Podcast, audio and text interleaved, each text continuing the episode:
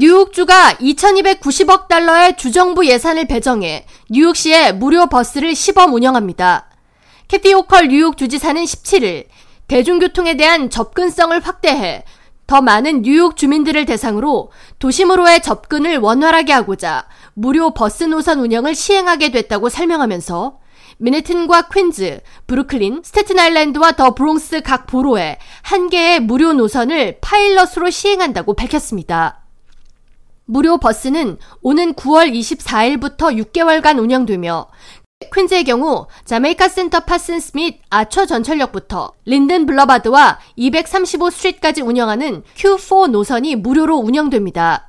맨해튼의 경우 M116 버스가, 브루클린의 경우 B60 버스가 무료 노선으로 변경되며 더 브롱스의 경우 BX18A와 B 노선이 스테튼 아일랜드에서는 S46과 96 버스가 무료 노선으로 운영됩니다.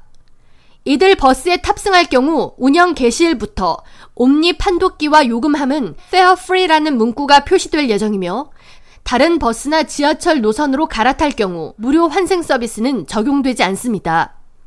주정부는 이들 버스를 이용하는 주민이 현재 평일 기준 약 4만 4천 명에 달하며 9월부터 무료 시범 서비스가 운영될 경우 이용객이 크게 증가할 것으로 예상하고 있습니다. 한편 MTA 측은 19일에 진행될 이사회를 통해 전철과 버스 요금 4% 인상을 포함해 LIRR 열차 요금 5.5% 인상안을 통과시킬 것으로 예상됩니다.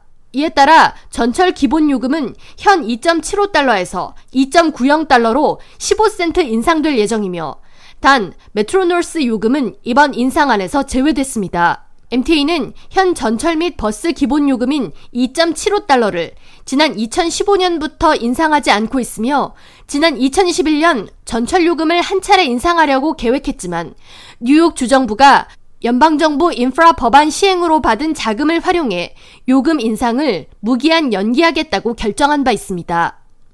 가장 최근에 적용된 운임 인상은 지난 2019년에 시행한 무제한 7일 이용권 1달러로 일주일 이용권이 32달러에서 33달러로 인상됐고 30일 이용권은 121달러에서 127달러로 인상된 바 있습니다.